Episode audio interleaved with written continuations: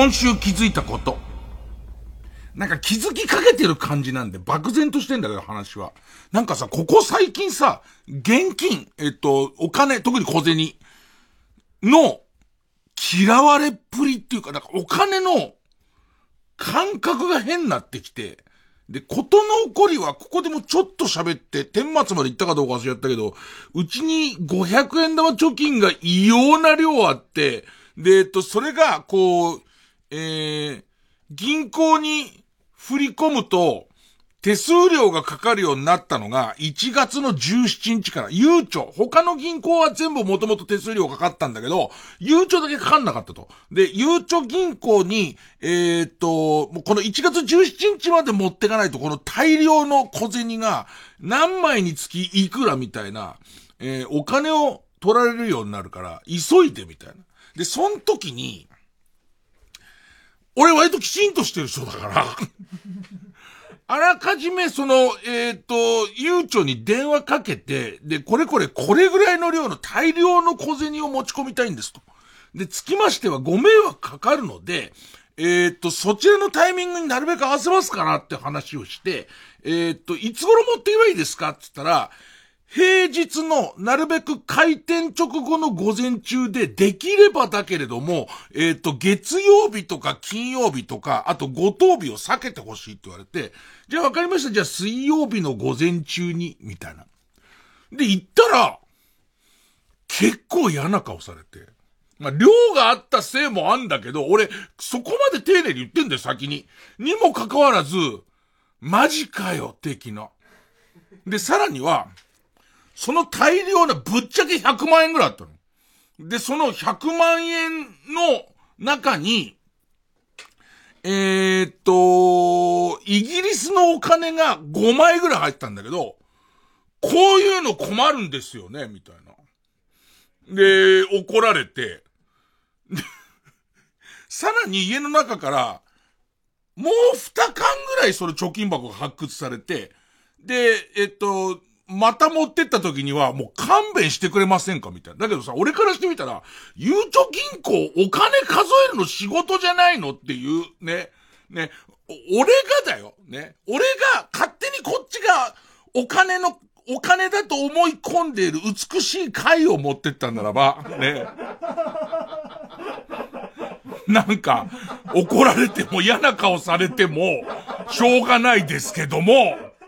そう、日本銀行の発行したお金を持ってってるのにもかかわらず、しかもその、まだ1月17日前にね。なんかさ、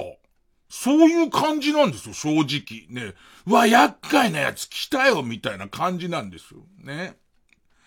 なんすかね。ラストオーダーでドリア頼まれると、厨房洗うのきついんすよっていう、あの感じ。それは、お前ら厨房で言うのはいい。厨房で言うのはいいけど、俺に言うのは違うだろっていう、俺がドリアをやめるのも変でしょっていうね。確かに鉄皿にこびりついたチーズのやつを、もう上がりの時に洗うのは嫌でしょうけれどもっていうとこじゃないですか。でいて、で、さらにこう、連日ニュースになってるのは、いよいよみんなその、小銭を変えるのに、結構な金額、それも、何枚につきいくらみたいな考え方だから、1円玉ばっかりだともう、手数料で赤字が出るような、そういう設定なんですよ。それでテレビのニュースとかでも、もう神社とかが、もう再銭を、その振り込む、その銀行に入れるときに困るみたいな話になってきて、で、できれば、うちの神社は、電子マネーでも、お賽銭できるようになってんで、なるべくだったら電子マネーで入れてほしいんですけど、みたいな空気になってて、で、このお金の憎まれ方は、でも個人の中にも起こってて、ちょっと前までは、そんなこと思ったことないんだけど、コンビニで並んでて、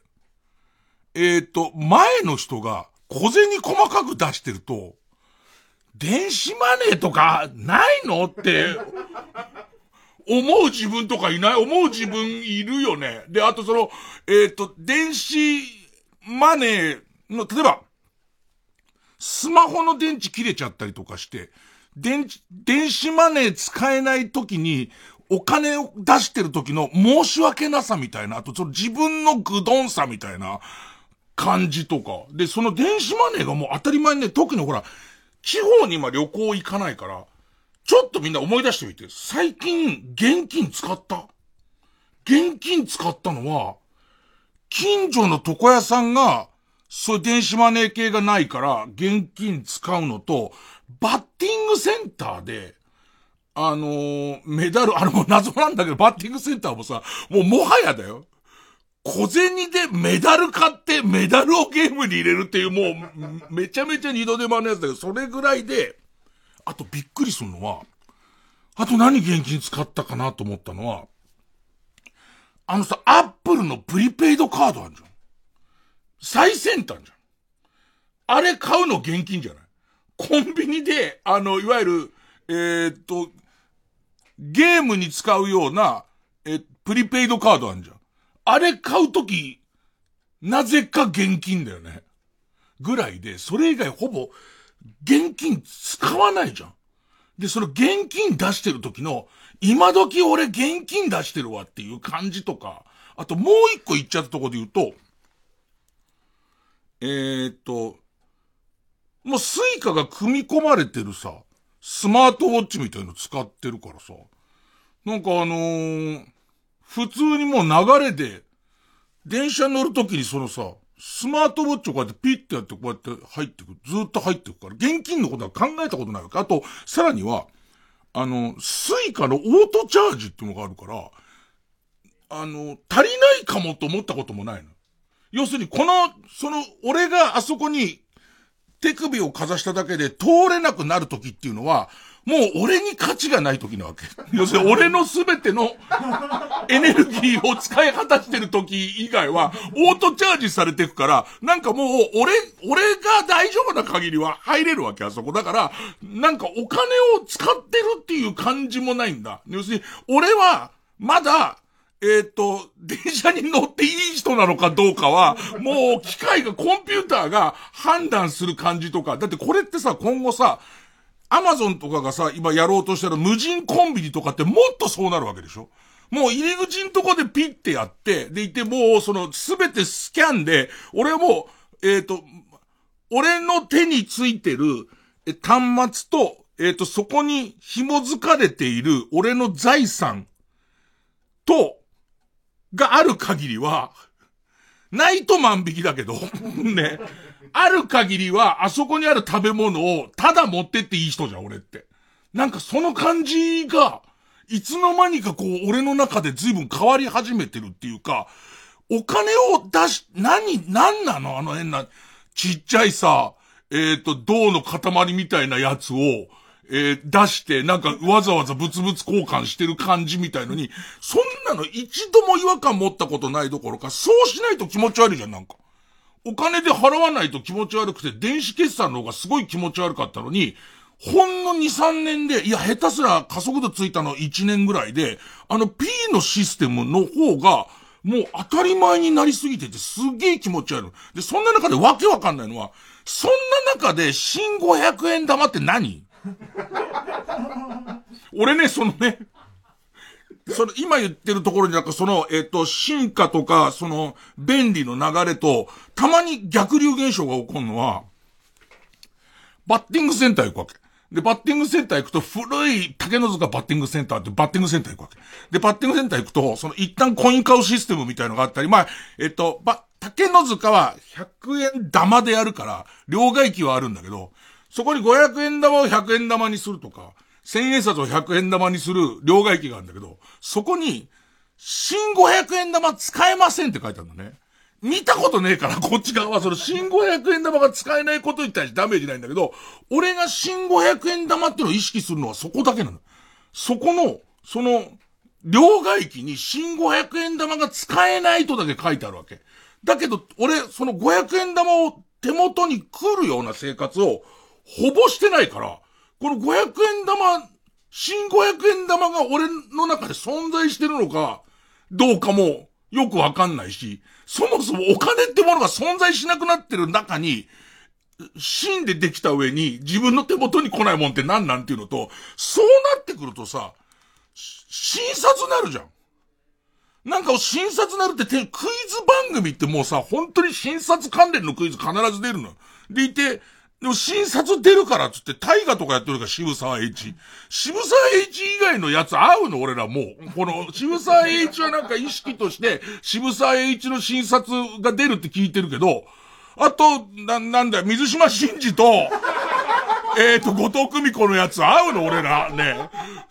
合わなきゃ一緒なんだってもう、要するにこの後何年後、今よりも、現金の感覚が完全麻痺してるときに、何が肖像だろうが、クイズ番組の答え以外としてそれほど意味はないでしょ。別に今まで、俺多分思うけど、俺の手元に、北里柴三郎とか、その、5組とかのわかんない一人女性がいたらわかりますけどね、そのが手元に持たれることってあんの。今の頻度だと本当に5000円札ってほぼほぼ使うことが、神宮のバッティングセンターで、あそこはだ、あそこもわかんないのは、竹の塚のバッティングセンターは今言った通り、100円玉を直接機械に入れるから、1000円札を100円玉にしてゲームをやるわけ。ね。でいて、とても古いバッティングセンターだわけ。でいて、もっと古いバッティングセンターは謎の受付のところでお札を入れると専用のコインが出て、で、そのコインでゲームをやるわけ。で、比較的新しい神宮のバッティングセンターは、札を入れてプリペイドカードを買うのね。なんかわかんないけど、どれもこれもよくわかんないよね。もうなんか全然よくわかんないから。だからこうバッティングセンターっていうのが、この野球人口が減る中で、どれぐらい新しくなり続けるのかわかんないけど、本来は俺の腕時計の中に、俺の中にエネルギーが、お金エネルギーが、イエンのエネルギーがある限り、ボール出てくりゃいいわけじゃん。察知して。俺を察知して、ついに投げなくなったらときに、あ、破産したっていう、その、それでいいわけ。だけど、いや、なんか本当に大げさな話じゃなくて、自分の中で、あれ、徐々にお金っていうものに対する認識みたいのが、変革しつつあるなっていう、あ、いや、下手すれば、変革したんだって自覚がないまま結構俺来てたなっていうのがあって、本当にほとんど現金、俺割と現金で払った方がっていう人なのに、ほぼほぼ現金使わないっていうことと、唯一の使った券の中に、アップルのプリペイドカードを買って、で、それをまたなんかすごいわかんなくない？なんかすごいわかんない感じになってるよ。まとめ方いつもわかんないんで、オープニングね。月曜ジャンク伊集院光深夜のバカ力。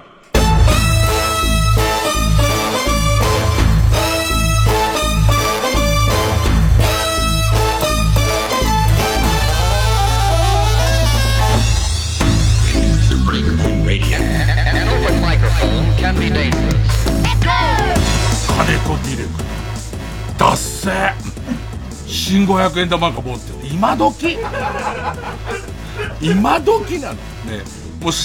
おかしいよね。新だったら電子マネーなはずなのに、新500円玉のこの感じ全然よくわかんないよね。そうか、これか。でも前の500円玉もあんま見てないから、もう要するに目の前で見なくなって長いから、何が、なんか横のいわゆるギザのところがえらいおもちゃっぽいね。あのさ、横サイドは元のっていうか、木打っていうのかな、まあ、よく見てた500円玉なんか日本銀行みたいになってたよね。なってて、すげえな、今時こんな細かい印字がコインの側面にできるんだっていう感じだったけど、むしろバッティングセンターのコインみたいな、ただのギザになってるね。あれ見して、北里柴三郎の札持ってたらダメなやつだから。ああいうのダメなんだよ、プリントごっことかで吸ったりとかするとね。え、いやー、だからなんか本当にいや本当に思うんだよね。自分が急いで勝手に自分事情で急いでコンビニ行ってる時に本当にガマ口の中から細かいお金出してる人に対するあのイラつきみたいのって良くないよね。良くない。お前だって数ヶ月前までああじゃんと思うのに、なんかもう電子マネーだすぐだろうよっていう感じしちゃうもんね。どうなってくんだろう。多分さ、まだその時計スマートウォッチで P とかスマホで P ってやってるけど、あんなの顔面の認証とかになってくるでしょ絶対。ちょっとまさに普通にある日突然電車に入れなくなるわけじゃん。電車に入れなくなることで、俺はまあお金っていう言葉もさ、もう金でもないしさ、俺のもうヒットポイントが尽きているっていうことがわかるじゃん。価値だよね。なんかそう言うともっと怖くなるよね。あ、俺はもう電車に乗る価値がないっていうことがわかるわけだよね。うわ、なんかすげえ気持ち、すごい気持ち悪い。なんかこんなん今だけだろうな。すげえ気持ち悪いって言ってるだけ。まだいや曲ズーカラデルで街の日。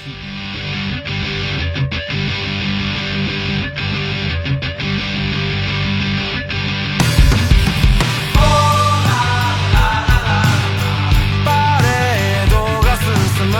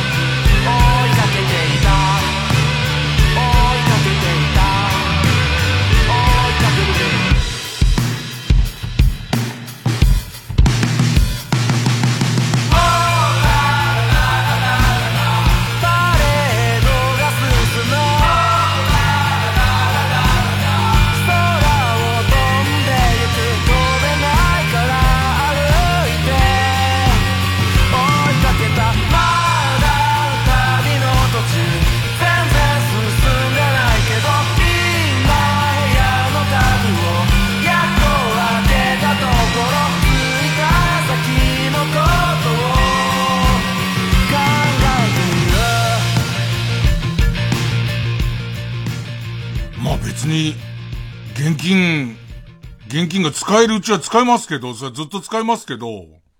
なんかもうよくわかんなくなってきたね。なんか本当に俺の中ですげえ混乱してるんだよね。たまにこう、なんていうのかな。いや、わかってんだよ。自分でわかってるし、その、現金を使うことが悪いこともでもなければ、電子マネーが当たり前だとも思ってないけど、たまにクラッとするんだよ。なんかクラクラってするんだよ。なんなんだろう今俺のやってることはっていう。なんか、電子マネーが出たての頃は、その電子マネーっていうのはいちいちその自分の現金でチャージをするから使いすぎはないですよみたいなことじゃなかった。なんかそのクレジットカードみたいにこう無尽蔵に使っちゃわないようにできてんですよみたいなことだったのが、もちろん俺が望んでそういう設定にしてるからだけど、オートチャージとかにもなっちゃってるから、なんか多分原始的だけど分かりやすい。今俺はこれしか金を持ってないから、俺はこのパンしか買えないみたいなこと分かりやすいじゃん。預金にはこれぐらいあるか分かんないけども、今俺がパンを、その、持ち歩いてる金がこれだけだから、パンは2個しか買えませんっていうのが分かりやすいじゃん。だけどそこの確認作業が、しかも、見て分かるっていう、ガマ口の中にね、銅のお金が8枚しかなければ80円のものしか買えないっていうことが分かりやすいじゃんか。だからそれが自分の中で俺は今どれぐらい、このパンをどれぐらい買っていいのかをいつも持ってなきゃいけなくて、ただ甘いな、甘そうだな、このパンはチョコレートがいっぱいかかってる、は、買っているっていうで、しかも何の問題もなくね、甘そうで上に砕いたナッツが乗っているんだっつって、こっち側の方はアプリコットが乗っている、どっちにしようか、両方買っているっていうね。なぜならば俺のその腕にはまってるやつはもうそこから、無尽蔵にっていうか、俺の銀行にある限りは、銀行にある分全部足して300個ぐらいパン買えるよ、おそらく。もっと買える、多分。500個ぐらい買えるよ。買えるけど、そこに関するストッパーは絶対効かなくなってると思うんだよね。で、これは多分、老害である俺の上の大老害様もそんなことは言ってたの。要するに、現金以外で物を買うってことはそういうことだよって言われて、そんなことないよって確か言い返してたような気がするんだけど、そのスピードがもう一ランク上がったところで、はあ、なんかこの、物欲に関するストップみたいなものは、よっぽど自分を確かに持ってないと、できなくなる気がする。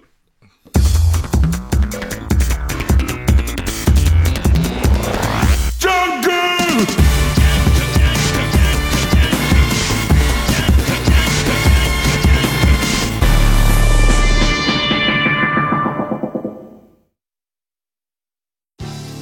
！TBS ラジオジャンク。この時間は小学館、中外製薬、マルハニチロ、伊藤園ホテルズ他各社の提供でお送りします。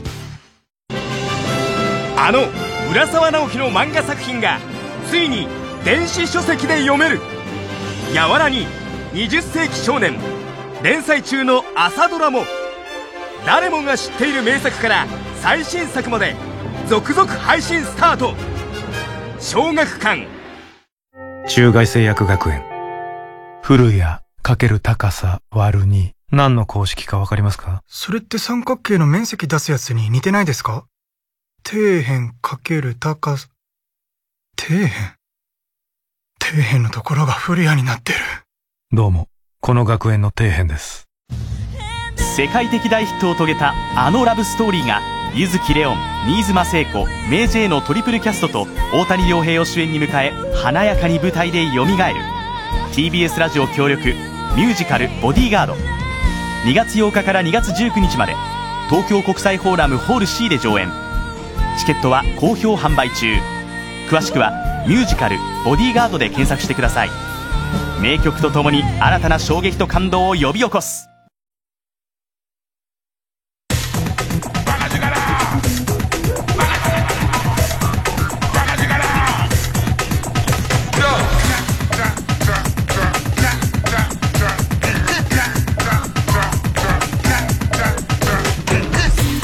ジャンク一丁院光る深夜のバカ力。スマートウォッチの中入ってるスイカで、地下鉄の改札通るときにお金払ったなーって感じがするのは、時計右利きだから基本左につけるじゃん。だけど、ピッてかざすとこって右側にあるじゃん。だから変にこう腕をねじってそっち側にこうやってやんなきゃなんないのね。ちょっとワルツっぽくなるの。その入るときに体を横半身にして、で、ねじって、右手を、左手を右側のとこに持ってきてピッてやるときに、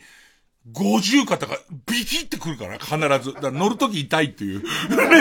え、乗るときちょっと痛いっていうんで、あ、俺今お金払ったっていう感じはしてますけどね。あとはね、大問題は今、なんていうのかな。これもまた現象としてうまく言えないんですけど、やりたいことがあんまないと、やりたいことがない。時間はあるのに、やりたいことがない。今日はオフなのにもかかわらず、何かこうやるべきことがないと、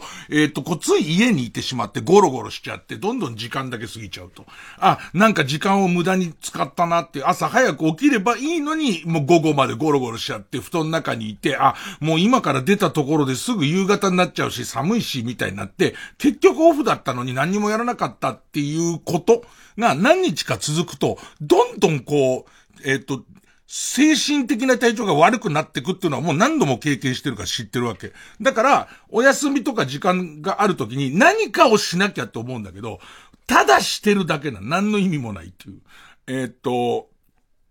昨日は、日曜日は何をやったかというと、ちょっと前に喋ったかもしれない、なんか10年以上前に買った、電動アシスト自転車のバッテリーの減りが、ついこの間久しぶりに乗ったら異様に早かった。で、このバッテリーの、は実際今、どれぐらい走れるのかを知ってお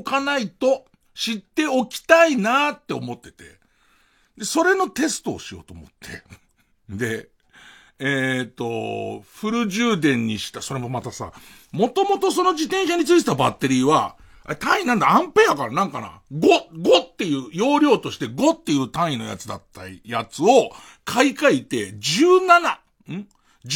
っていう、だから3倍以上あるやつを買って、俺の記憶では、家から高崎までその自転車で、それ17で行った記憶があるにもかかわらず、この間、割と家の周りを大回りにぐるーって、何時間ぐらい途中止まったりなんだしたらよくわかんないけど、3、40キロ走っただけで、空になりかけてたから、じゃあどれぐらいあるんだろうっていうことで、じゃあ試しに行こうっていう。ただただ西へ向かって、全部で5個こう、LED のこう、メモリが、あるから、5個中2個減ったところで戻ってこようつって、ね。もう不毛じゃん。どっか行きたいんじゃないんだもん。もう西へ向かって自転車を漕いで、2個なくなったところで、要するに3個なくなっちゃうと帰れなくなっちゃうから。ね。帰れるけど重くなっちゃうから、もうノーアシストになっちゃうから、ね。だから2個なくなったところで帰ってこようっていうだけの。ね、だけど家にいたら絶対俺何もしないで寝ちゃうから、じゃあこれをつって、フル充電して、で、また今日寒かったんだね。で、寒い中走り出すと。で、これがね、ちょっと困ったもんなのは途中から、全盛期どれだけ乗れてたかの正確なデータがないの。その高崎に行った時に、パワーモード、スタンダードモード、ロングモードってアシストの強さによってあんまり助けてあげないけどっていうそのロングモード。とにかく長く乗れるっていうやつにしてたのか、スタンダードにしてたのか、すげえ助けて、過保護な G や。ねえ、ね、過保護な G やみたいにすげえ助けてくれるやつ。この3段階の一番俺、体鍛えて体力あって、アシストなしの自転車も乗ってた頃だから、確かロングだった気がするのと、行ったのが夏だった気がするのね。で、バッテリーものって、寒いとすごい減るから、果たしてどれぐらい走れれば合格なのかが全然わかんなくて、一応はスタンダードっていうモードで走れるようにと思ったんだけど、おそらくこれだと、相当この間の手応えだ。ついこの間の手応えだと、すごいスピードで、電池は減ってたし、すぐ終わっちゃうんじゃねえかなと思って漕ぎ出したんだけど、全然減らねえんだよ、これが。池袋からスタートして、東京駅越えても一目盛りも減らないの。で、品川越えても一目盛りも減らないの。待てっていう、このままだと俺どこ行くっていう。だからもう謎の状態だよ。電動足の自転車もご主人からそんなこと言われると思ってないけど、へれっと思いながら。へれっていう話したら、やっと、品川越えて鮫洲の手前ぐらいで1個減ってくれて、よかった、俺このままだと、永遠に乗ってる可能性あるよ、みたいな。ね。その感じで乗り始めて、ずっと、へれっつって乗って、で、なんだかんだで2個目、もう、だから、もっと細かいさ、今の新しいやつだと、これメモリの感じ、本当にパーセンテージになってるやつとかもあるから、それだと減ってんのわかるじゃん。もう5個しかないとさ、その、0か100かじゃん、その1個のメモリは、1個のメモリ自体は。だから、その後またなんか全然減らないから、なんでこんな減らねえんだろうとか減らなくて、川崎の先ぐらいでポッて消えた時に、よし帰れるっていう、めちゃめちゃ寒くて、川崎越えたあたりで、もうそのまま何の遊びなく自転車を180度返して、ね、で行ってそのままこうやって走り出すんだけど、で一応、そこは考えてて、5メモリ中、息に2メモリ使ったから、残りの3メモリはじゃあパワーモードでつってこうやって書いてたんだけど、結局、家帰ったところで1メモリが点滅してるみたいなところなのね。で、いろいろ、まあ、概算した結果、どうやら満タンで、65キロぐらいは走りそうなんだけど、これが、さっき言ったように、スタンダードモードで65キロを走れるっていうのが、全盛期の暑い日のロングモード、しかも厄介なのは、体力マックスであるときは、時速25キロを超えたところで、もうアシストをやめるっていう日本の法律の規制があって、電動アシスト自転車って、時速25キロに向けてどんどんアシストが減ってくようにできてる。センサーがついてて。だから、25キロを超えちゃうと、もう著しくアシストしなくなっちゃうわけ。ね。もう何でもこの子はできるっていう時に、もうジーヤは、手助けはしませんよっていう状況になるわけ。で、バリバリそれ高崎の時体力あるから、結構途中その25キロ超えてるか、25キロ相当近いところで走ってるから、今この、バッテリーがどうなのかがあんまよくわかんないっていう状況で、まあ分かったのは、寒い日にスタンダードでまあまあのスピードで漕いでる分には60キロ強ぐらいは走ると分かったんだけど、これではちょっとすごい悩んでるところで、あれから十何年間折りたたみ式の電動アシスト自転車とかいろんなメーカーから出てどんどん進化してんだけど、俺は今のその12年前に買ったそのオフタイムとか気に入ってるから、一度も他の自転車をきちんと試したことがないわけ、その新しいやつを。ね。でいて、バッテリーの形が変わっちゃったせいで、そろそろ新しいこの17のバッテリーを買っとかないとなくなっちゃうのは目に見えてんだけど、このバッテリーが高いのよ。多分5万か、バッテリーだけだよ。5万いくらするわけ。でも今15万も出すと相当いいアシストチャリが買えるから、なんか結局テストはしたんだけど、余計わかんなくなっちゃうっていう状態で、で、これ以外にも、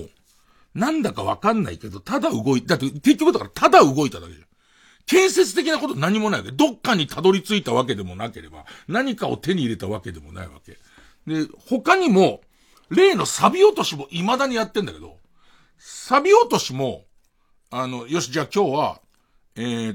南プロショップっていう、そのプロの職人さんたちが行く電動工具屋っていうか、まあ、工具とか、現場で使う道具屋さんに出かけて、で、そこで新しい細いところを削れる、のさび落としができるような、鉄ブラシのすごい細いやつとか、あとその、電動工具のアタッチメントで、ヤスリがすごい勢いで回るようなアタッチメントを買ってきて、今そのバイク、また、時間さえあるとバイクのさび落とししてるんだけど、もうさび落としって、実はもうゴールとかないの。要は結局新品になるわけじゃないから、どこかしらは汚れてるし、何かしらをやれば、昨日よりちょっとは綺麗になるんだけど、別にどうなりたいとか、もう、正直今、その錆び落とししてる、ゴリラっていうバイクに乗りたいのかどうかもよくわかんなくなってるし、俺は何かをやっているっていう自分に対する寝ていないっていう言い訳のためだけにそのサビ落としをやっていて、サビ落としをやるとそのやったとこだけすごい綺麗にはなるけど、別にそれが全部来るときに多分あれいつかなくなっちゃうと思うよ。ちょっとずつヤスリで削ってるから。消しゴムみたいに多分いつかなくなっちゃったときに気づいて、ゴリラがないってなるんだと思うんだけど、俺の。その感じだし、デスストランディングもすごいやってる。すごいやってる。例のデスストランディングもめちゃめちゃやってんだけど、ムービーを飛ばさずに全部見てる。全部見てるのに、いよいよ目の前でそのシュールな物語が展開してるんだけど、興味がなくなってるのね。この感じって思い出したな。前やった時もこんな感じだった気がするのは、ムービー飛ばしてはいないんだけど、俺の手に負えないことだっていう、なんか、シュールな物語をずっとされてても、自分が高校生ぐらいの時だったら、どうにか俺の解釈をとか、どうにか謎解きをって思ってるんだけども、なんかこのデスストランディングの、なんかその一旦死んだ人がいるビーチに、今いる場所が繋がると、あの世を一回通ることで、カイラル反応が起きて、時間の流れが逆流するおかげで、みたいなやつに、興味がない。もう、全く目の前で映像は動いてるし、何か言ってるんだけれども、ついていけないことに悔しさもないのね。だけど、デスストランディングのすごいところは、それでも、なんつうのかな。ちょっとした道路工事とか、ちょっとした、物をお届けするっていう、この単純作業は、ずっとやってられるの。完成はないのよ、これも。完成もない上にエンディングに興味のないゲームなんだけど、毎日プレステ5を起動しては、俺ずっとちょっとずつ廃墟の高速道路を長くするっていうことだけをやってんのね。これは、元の目は前の時と全く一緒なんだ。で、寝てはいない。で、ずっと動いてはいるんだけど、全く意味がない。ピクミンブルームもドラクエウォークもやってるんだ。でも、ドラクエウォークなんかもう全ストーリースキップしてるし、ピクミンブルームなんかは勝手に、スマホのバックグラウンドで動いてるから、勝手になんかピクミンも歩いてるんだけど、何の興味もない。何も達成してないんだけど、なんかただ歩くだけじゃなくて、ピクミンも成長してるみたいな。だけど、実は何にもしてないんだけど、変な感じなの。いや、これがまずい状態なのはわかんないね。何か自分でやりたいことを見つけて、やって楽しいってことをやるべきだって思ってる。でいて、逆に言うと、何にもなくて寝ちゃうのは多分もっと悪いことになるって分かってんだけど、今その何にもないのに動いてるっていう謎の状況が今日々続いていて、今も、こうやってラジオ終わったらやりたいことはデスストランディングとサビ落としなのね。どうじゃねえ。どうって俺が聞きたいよ。どうは月曜ジャンク一塁から深夜のバラジから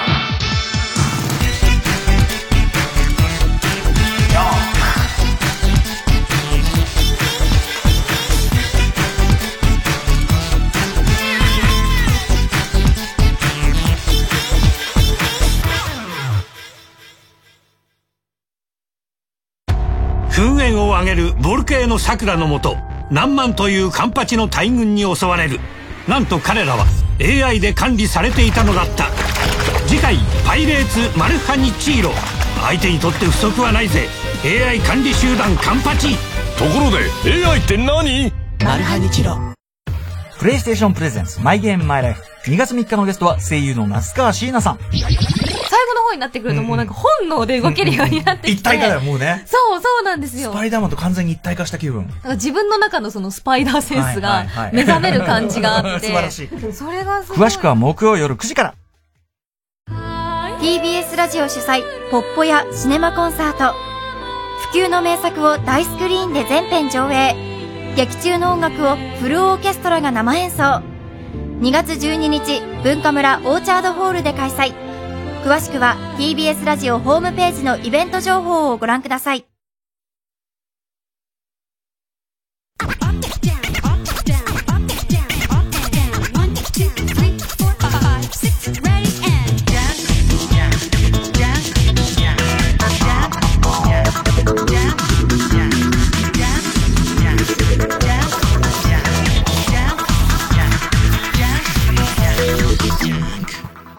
でもさ、なんか動くと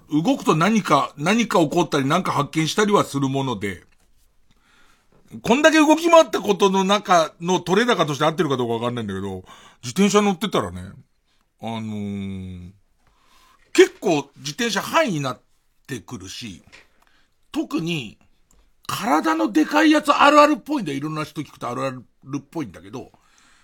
漕ぎ出しは自分の体重もあるから、結構こうペダルが重いわけですよ。自分の体重の分重いわけですよ。そうすると、上手にこう、青信号が続く限りは、でいて、漕ぐと勢いがつくし、自分の体重で次から次へと、ペダルを踏み込めるから、その速いスピードでずっと走り続けるのは、多分そこまで、ハンディが、自分の重さもあるからだけど、相殺はされるんだけれども、そこまで辛くない。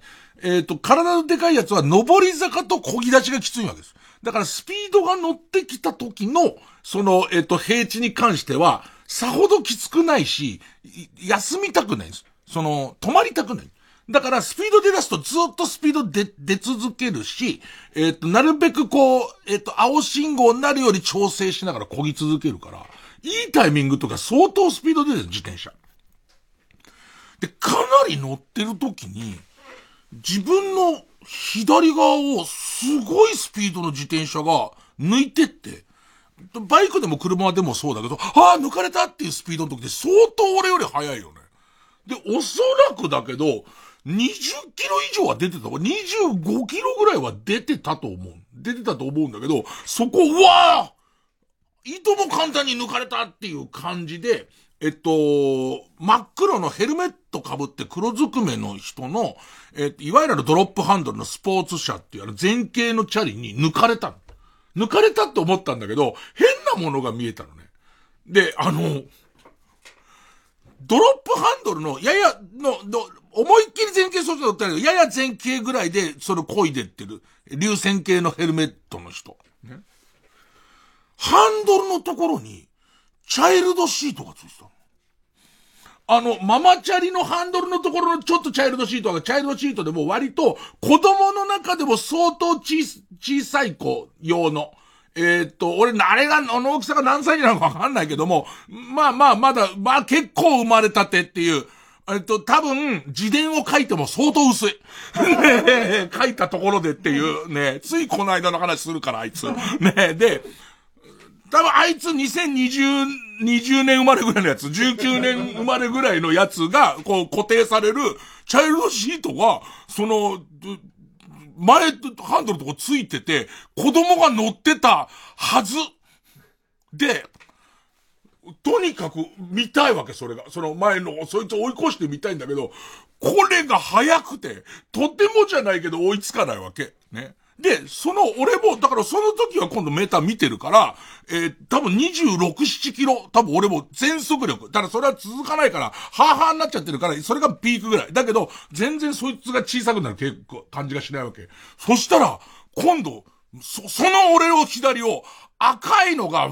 ーって通っていくわけ。ね、走っていくわけ。それは、お姉さんや、おばさん、まあ、54の俺におばさんって言われるじゃないか。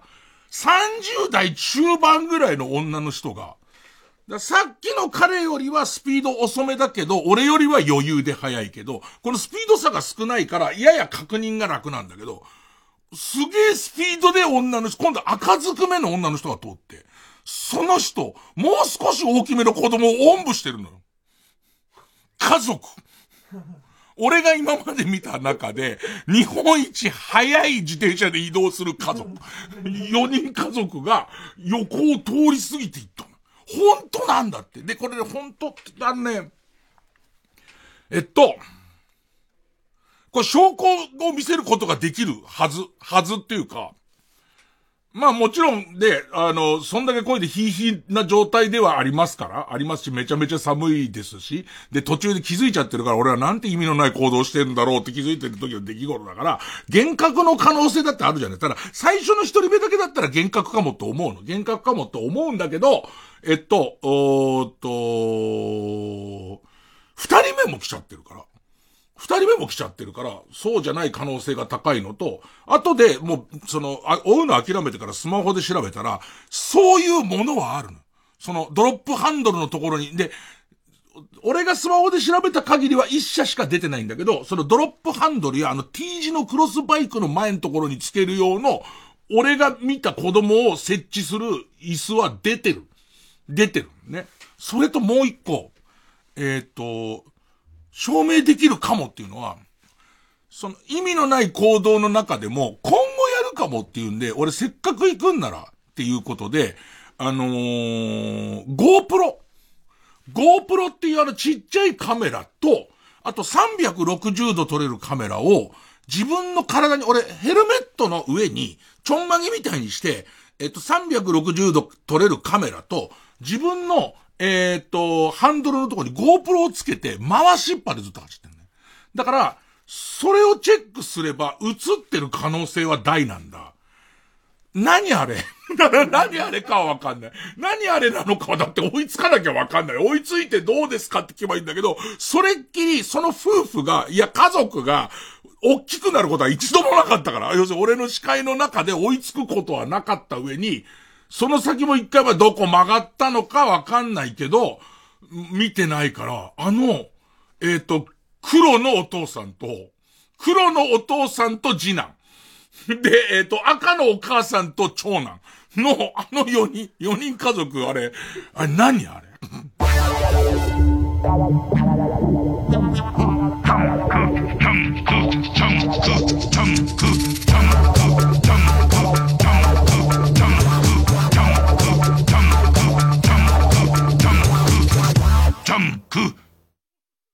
ここでバンデショップのコメディーなヒーローになれたならをお聴きください。迎えをずっと待ちぼうけては佇む日々ならさ、探しに来い、一緒に明日へ行こう、手を伸ばして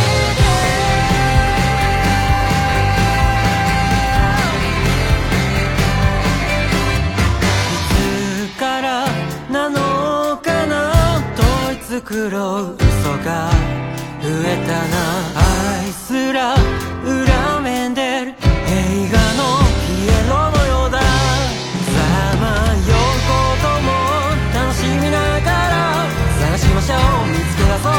当の自分を、憧れに両手伸ばして情けない日もまたくさんある、笑えるほど泣き話した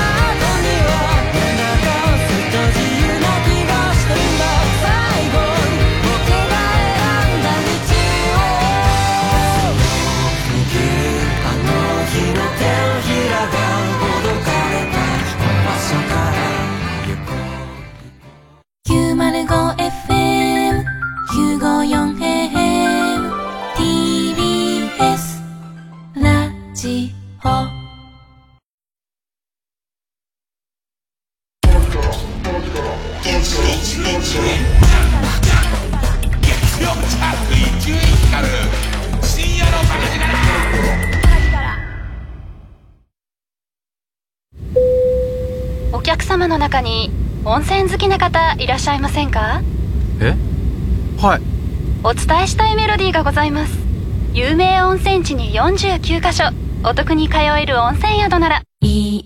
湯加減、旅加減、伊藤園ホテルズ。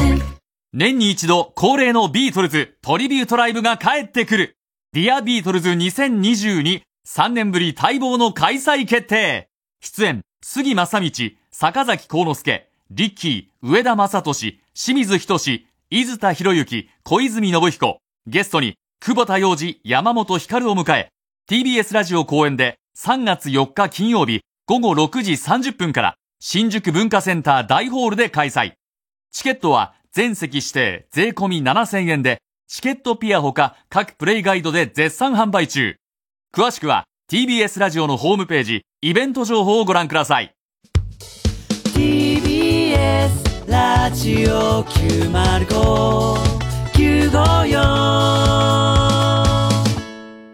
905-954 TBS ラジオジャンク。この時間は小学館、中外製薬、マルハニチロ、伊藤園ホテルズ他各社の提供でお送りしました。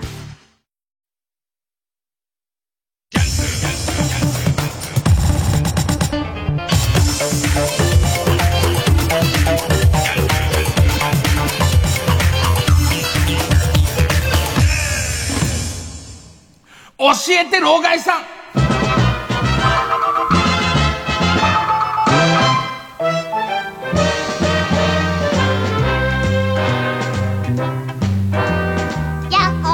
映像を確認しないとわかんないんだけど、そ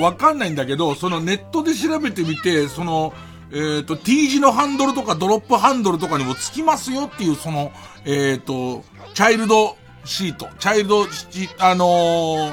母乳プレイが大好きぐらいの頃のチャイルドね、もういい母乳プレイも飽きたよなんつって離乳食食うみたいになってる前ぐらいの用のチャイルドシートを見て、その形状とそのスピードにすげえ引くと前によくさ、いわゆるそのママチャリタイプの電動アシストの前につけたりとかするチャイルドシート、自転車用のチャイルドシートあんじゃん。あれってさ、風を切るためにちゃんと風防がついてたりとかさ、ビニールがついてたりとかする感じになってんじゃん。コクピット感すげえあるじゃん、なんか。そういう感じじゃなかったんだよね。高橋レーシングのバンに上島さんが縛り付けられてるような、ただすげえスピードで通り過ぎてるから、そこに透明の膜が張ってたかどうかはわかんないんだけど、でもその俺が後にネットで調べるようなやつには、その透明な、その風防みたいなものもついてなくて、おそらく、ネットで見る限りは、割と前傾せずに漕いで、そのチャリしかないから乗せてるけど、ゆっくり漕ぐんならまあまあぐらいの感じなのね。ただあのスピード、正直な感想言うと、どうかしてるよ。あのスピードで前面に子供がいる状態、まあ、別に後ろだったら安全とは思わないけどさ、前面に子供いる状態で、あのスピードちょっとありえないって俺は思ったんだけどね。もうちょっと映像解析したらまた。ね、映像解析したらまたちゃんとね、報告しますけどね。さあ、教えて老害さん。まあ、わかりますように、高橋レーシングの車に、上島さんが、貼り付けられてるやつ、あんじゃんって言ってんじゃん。あんじゃんって多分20年以上前の話なんですよ、これおそらく。たけしのお笑いウルトラクイズでよくあるとこだったからね。まあ、そういうやつはもう老害さんの番組聞いてんだからしょうがないと思うしかないですよね。で、いろいろとそのネットとかありますから、首一匹で頑張ってね。あと、おそらくこんな感じなんだろうっていう。でもね、昔ね、そのビートたけしさんのオールナイトニッポンを聞いてるときに、ビートたけしさんが言うあるある話みたいのもなんかわかんなかったんだよ。そんなにビートたけしさんと俺らの年齢差ですら、村田秀夫さんがさって言われても、村田秀夫ってどんな人だろうって思ってて、なんとなく分かってればいいかって感じだったんで、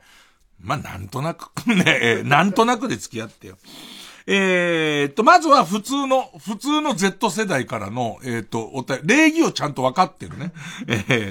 だって頭、伊集院さんはって書いてあるもん。いや、俺がそういう書式で書けつってんだろ、別に。ねえ、老害はこっちが書けつってんです。ペンネーム宮丸さん。伊集院さんは小さい頃からの日本ファイターズのファンだとお聞きしましたが、今のようにインターネットもなく、テレビのチャンネルも少なかった頃、パリーグの、要は巨人戦以外の、試合中継は、どのようなテレビ放送のされ方をしていたのかを教えてください。今でこそセリーグと同じぐらい人気があるパリーグも、当時はそこまで人気が高くなかったと聞きますが、テレビの扱いはどうだったんですか？皆無ですね。皆無で、ずっと俺たちが、日本ハムファン、当時の日本ハムファンの俺たちが見守ってるのは、巨人戦の途中経過でスコアだけが出るってのがあるんだけど、それですら、要するにジャイアンツと競ってるセリーグの試合の方が厚めで、誰が先発してるぐらいのことは言ってくれるぐらいで、でも今は、その途中経過でも、1回の表に何点で見たらテロップ入る。ああいうんじゃないんだよ。今現在がどれぐらいっていうのが、かなり、タイムラグあって、放送されて、たまにパリーグの、で、今、日本ハムどうやら勝ってるみたいに見るのと、それすらないときは、ラジオ中継が、今でこそ、ラジオ中継もお金なくなっちゃったりとかして、ナイターを放送しない局もありますけど、ね、昔はすごくて、ナイターのラジオ中継を全球場に出してて、雨で中止になると乗り換わったりとか、早く終わると乗り換わるみたいなことがあって、巨人戦が巻きで終わると、それじゃあ、阪神戦をやるんだけど、阪神戦が途中で雨で、終わっちゃったりとかすると、じゃあ、しょうがねえから日ハム阪急をみたいので、急に補欠合格みたいにして日ハム戦が来たりとかするのを、すげえ楽しみにしてたり、で、さらには、文化放送が、ライオンズナイターつって、ライオンズをめちゃめちゃひいきする特殊なパリーグ中継を始めるの。そうすると、ライオンズとファイターズと試合が放送されるわけ。そうすると、めちゃめちゃライオンズビーキの放送を、日ハムを応援しながら聞くっていうのが、一番贅沢な日ハム戦の見方だったかな。一回ちょっと CM 行くわ。月曜ジャンジャン一流ミュージカル深夜のバカ力。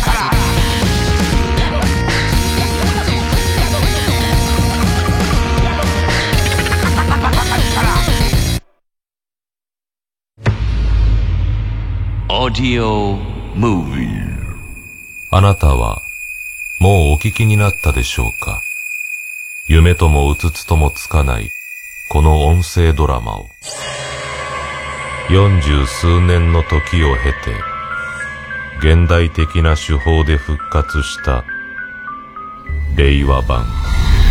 夜のミステリー、新たに3つのエピソードを公開。いいから見てろって。いや待って、お前だ。あなたが原っぱだと思ってるその場所って昔。大丈夫やっぱ車は戻りますと。どうして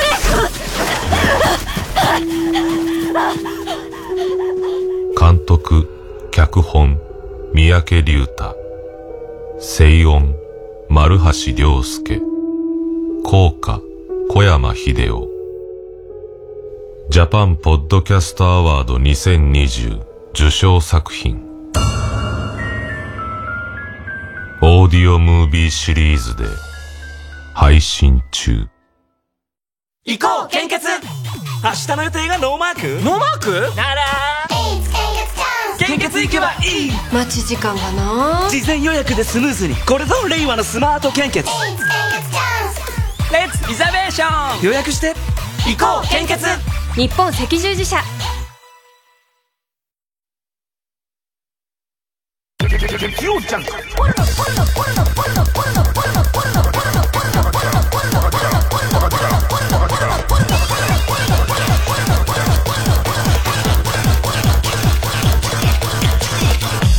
深夜のバカ力。なんかちょっと火ついてきちゃったな。ラジオ局も、どの局も、東京の TBS も文化も日本放送も、ラジオ日本今の、当時ラジオ関東したラジオ日本も、全部ジャイアンツ戦やってたんだよね。だけどもさすがに、同じ試合を食い合っててもしょうがないっていう人が、おそらく文化放送にいて、でいてその西武ライオンズができた時に、文化放送ライオンズナイターっていう、もうライオンズを中心に、でもう、今でこそそうじゃなくなってる局や解説の人もいるけど、とにかく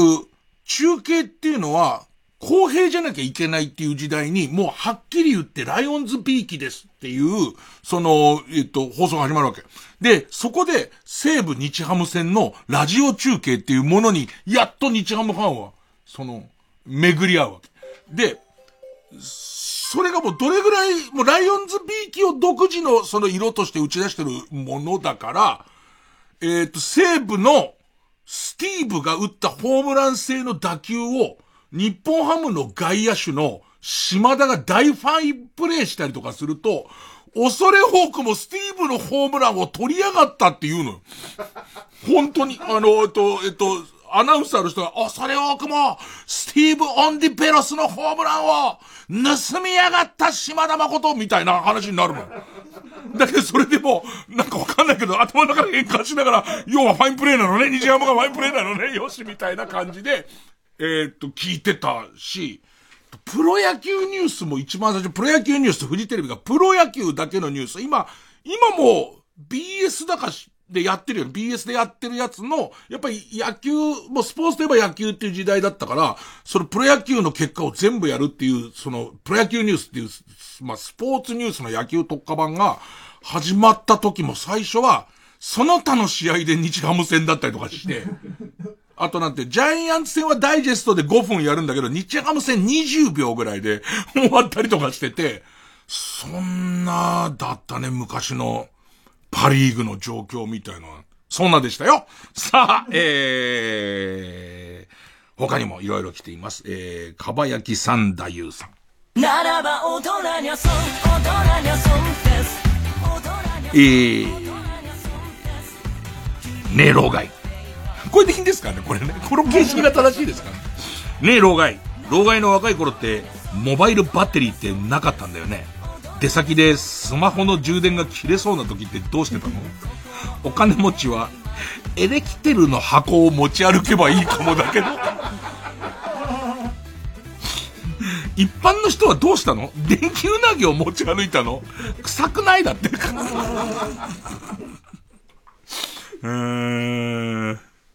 エレキテルってなんかさ、平賀源内、四角い箱の上のとこになんか棒みたいの出てるやつさ。別に電力としてあったわけじゃないからね、あれね。ビリビリするよっていう。ね。不思議でしょ？ビリビリするよと。あと多分平賀源内は、このビリビリが体にいいんだよ、みたいなことを多分言ってたんだと思うけどね。俺たち電球投げをいつも持ち歩いてたから、ビニール袋に電気うなぎ入れて、でいて、スマホの充電が切れそうになると怒らせるっていう。で、スマホを巻きつけて、すごい、ツンツンつついて怒らせることで圧はできるって、大変だったよ、あの頃は。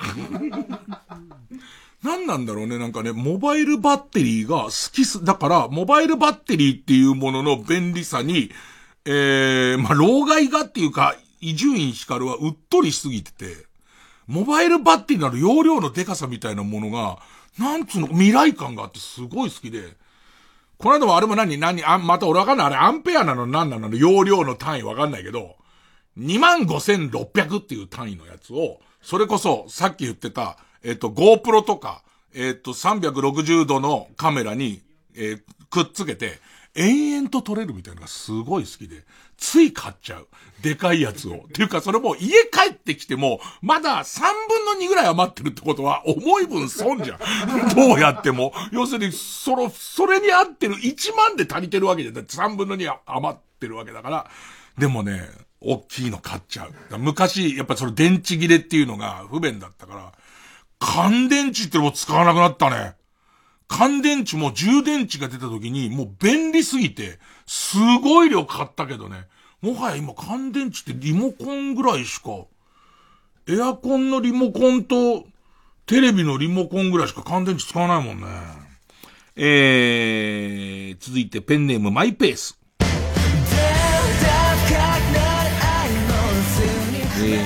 ねえ、老害が若かった頃ってタスポなかったんでしょ？タバコの自動販売機でどうやって年齢を識別してたの？販売機の前でチンコを出して、それをセンサーが大人か子供かを判別してたの？じゃあさ、老害みたいな単焦法系はタバコを買えなかったことって。じゃあ火星だから、火星だから別に子供のうちんちは火星、関東気味の火星だから、変えますけど、ちゃんと見せれば。変えますけど。で、あとさ、やっぱりなんとか Z 世代のバランスの悪さなんだよね。センサーがないんだって。センサーが、だからその、いや、これも難しいですよ。老害ちょっと難しいのは、タバコやめてからタスポが出てるから、タスポもあんま詳しくないんだけど、あれは自販機に、そのタスポを、こうピーってやると、あなたはもう年齢いってるから、いけますねっていうこと。いけますねっていうこと。だから自販機にチンチンをこうやってなすりつけると、多分センサーの方が向け具合と、それから成長具合と、チンゲの生え具合とかを見て、タバコを買えるようになる。そう思ってるかもしれないんだけれども、センサーとかがないから、タバコっていうのはおばあちゃんが必ずタバコ屋さんにいたんで、おばあちゃんにおちんちんを見せて、ほんで言ってよ。おばあちゃん、これ大人のおちんちんだね。黒いし。なんつって。じゃあ、ハイライト。なんつって。このおちんちんだとハイライトだね。なんて言われて。それが昔の買い方ですね。なんかこんなもんさ、当たり前で議論されてんだろうけどさ、自分がタバコをおっさんになった上にタバコ離れちゃってるから全然わかんないんだけどさ、もうあれ今は子供がお使いとかもダメなんだよね。要するに本人がタスポを見せないと、もう買えないっていう感じになってんだよね。タバコから離れても相当長いから、今の銘柄何一つわかんないもん。なんか、俺らの頃はみんなマイルドセブン吸ってて、で、マイルドセブン吸ってるとちょっとちょうだいって言われるのが嫌で違うタバコ吸ったりとかしてたかな。ねえ。でも、今はタスポか。タスポの先はまだ来てない。電子タバコとかだから、もう何なのか全然わかってない。もうタバコを吸わなくなった上に、また始めちゃうと地獄だって意識だけやめんの大変だったから、また始めちゃうと地獄だからっていうんで、多分一回もタバコ吸ってない人以上にタバコ嫌いなんだと思うんだよね、多分。怖いんだと思うんだよ。一回もタバコ吸ったことない人は、単にタバコが迷惑だったりとか、体に悪いのにっていう感じだと思うんだけど、一回吸って、地獄のようにやめる苦労を知ってると、下手したら嫌いってよりももう怖いから、タスポがどうなのかすら、多分知ろうとしてないね。ペンネーム。ペンネーム、オーシャン。いいじゃんねえ老害、昔のサッカー中継を見てると観客席からラッパの音が聞こえるよね。あれ何？多分村西監督がバリバリ現役だった頃だからみんな嬉しい時とか気持ちいい時に吹いていたの。応援しているチームがゴールを決めるとエクスタシーを感じて吹いていたんだね。これはそうか、俺音なんかサッカー中継の漠然とした感じにラッパの音が鳴ってるのを全然なんとも思わない。今鳴ってないもんね。鳴ってないから、それこそ Z 世代のうちのスタッフの、構成大役がサッカー好きだけどラッパのイメージはなし。ラッパのイメージなし。チアホーンっていう、チアホーン持ってないの？サッカー応援するのにチアホーン持ってないの？プピーっていうかね、ファーってやつね。ファーって禁止になったんだよ、どっかのタイミングで。なんかそのチアホーンっていう3本全部ついてるラッパがあって、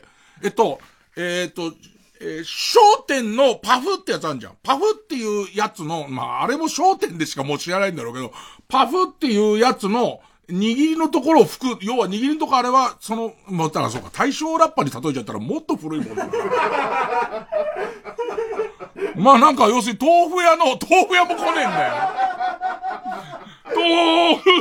っていう豆腐屋来ねえんだよ。要はラッパみたいな、角笛みたいなラッパを3本束ねたやつを和音になってるわけ。それを興奮してるときに、それ応援してるときに吹くのがもう、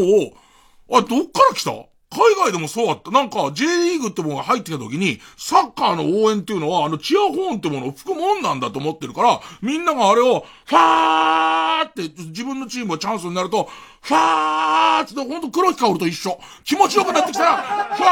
ーって吹くもんだったんだよ。で、それがある日突然とかみんな冷静になったんだろうね。うるさいなっていう。うるさいっていうことと、もう試合どこじゃないなってなっちゃって、チアホーンってものがなくなって、それこそカーブチアマンみたいな、やっぱ J リーグのいいところ、大英断で、もう禁止ですってなって、その場で。だから、下町なんかでチアホンを作ったら売れんじゃねえかと思った子は大在庫抱えて、それからもう多分豆腐屋増えたんじゃない一旦。おそらくチアホンあるからって言って。そうか、じゃあ昔の映像の中にサポーター、でも本当に短い時間だったけどサポーターがみんながラッパ吹いてたら、今のサッカーファンは何これっていう感じかな。そういうことか。俺たちサッカーイコールチアホーンっていう時代あったよね。なんかラスタカラーじゃなかった？黄色とブブゼラ。あ、ブブゼラでいいのか。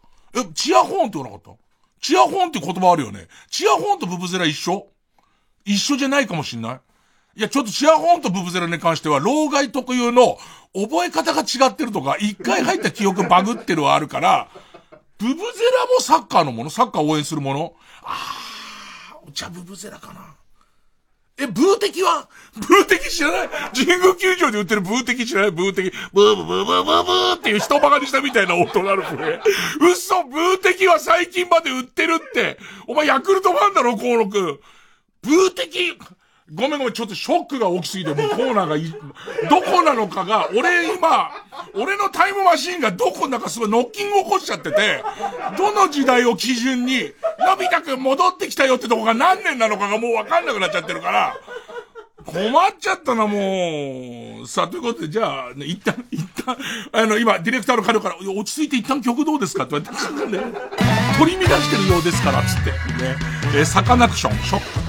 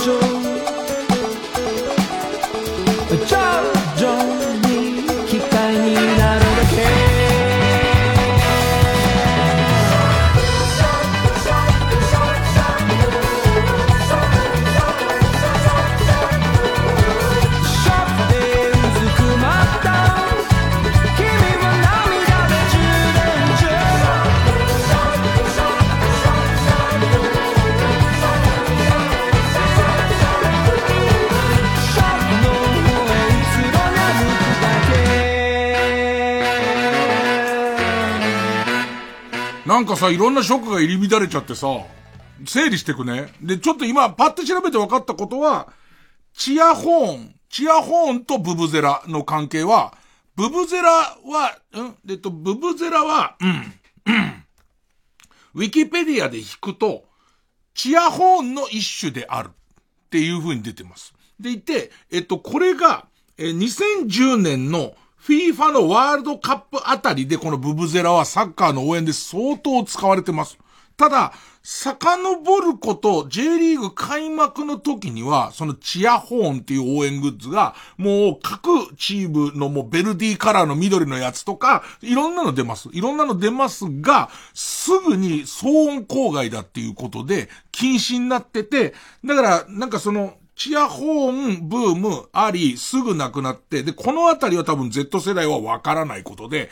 おそらく2010年の時のブブゼラは、ブブゼラって1本で長かったのが、あれがなんか短めで3本いっぺんになる感じだったかな。あとなんとなく覚えてるのがさ、チアホーン、大きい音で吹きたいけど疲れちゃうから、チアホーンの手前のところにボンベみたいのつけて、鳴るやつとか、もあったよね。ただ問題は俺はここに関してはもともと僕はサッカーすごい詳しいと思ってないからそんなショックないんですよ。一緒に神宮に通う、神宮球場に野球を見に行く前で座ってこれ笑ってる後輩芸人河野和夫がブー敵を知らないっていうブー敵ですよ。ブー敵いい大人が吹くもんじゃないんだけど、ブーテキを吹きながら、ブーテキを売ってるおじさんがいるわけ。ブーブーブーブーブーブーブーつって。ブーテキを吹きながら、ブーテキは、なんかその音階を指でとかじゃないんですよ。ただ単に喉の感じで、要するに、ブーブーブーブー、こんにちはを上手にブーテキ持ったまま言うと、ブーブーブーブーってなるやつだから、ブーブーブーブーブーブーブーブーブーブーブーブーって言いながらおじさん売りに来る。ちょっと、いや、欲しいじゃねえんだよ。その欲しくない。じゃあ、その欲しいになっちゃうと今俺がブー的おじさんじゃん、完全に。ブー的俺は売ってないから、欲しいとかじゃないのよ。ブー的もうない。あ、言われてみればでもなってないね。神宮でもブー的、あれ、横浜球場でも見た気がするよ、ブー的。ブー的おじさん見た気がする。ブラッグスの応援をブー的鳴らしながらしてたから、あ、ショックだわ。ブー的っていう文化がまさか。Z 世代のスワローズファンは去年の優勝時にはさぞブー敵を鳴らしたろうと思ったけども、言われてみれば聞こえていないってことに気づき、また一つ、なんかジジイがブー敵とか言ってるけど、死んねえよっていう。それも、河野っていう似たようなジジイに思われてると思うと。もう CM です。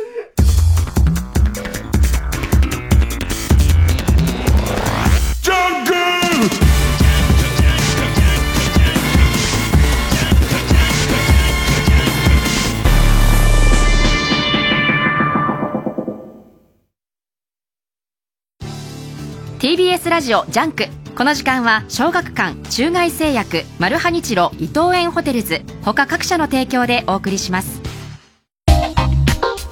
真相を解き明かす快感と常識が覆る快感をあなたに。新感覚ミステリー漫画ミステリという流れコミックス発売中。真実は人の数だけある。小学館2年ぶりとなる全国ツアー開催決定。 TBS ラジオ公演第25回ビギンコンサートツアー20223 月20日日曜日、21日月曜祝日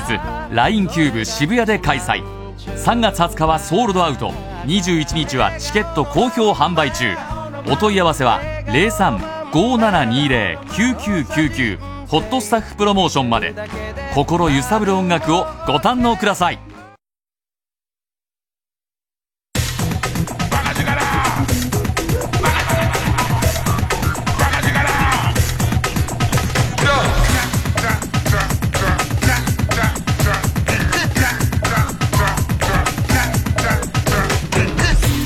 ジャンク一丁院光る深夜のバカ力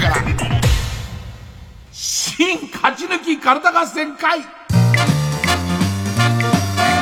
あいつの頭は夢を。もうショックだわ。老害特有のやつ出ちゃったわ。今ちょっとやっぱりざっとそれ調べてもらったら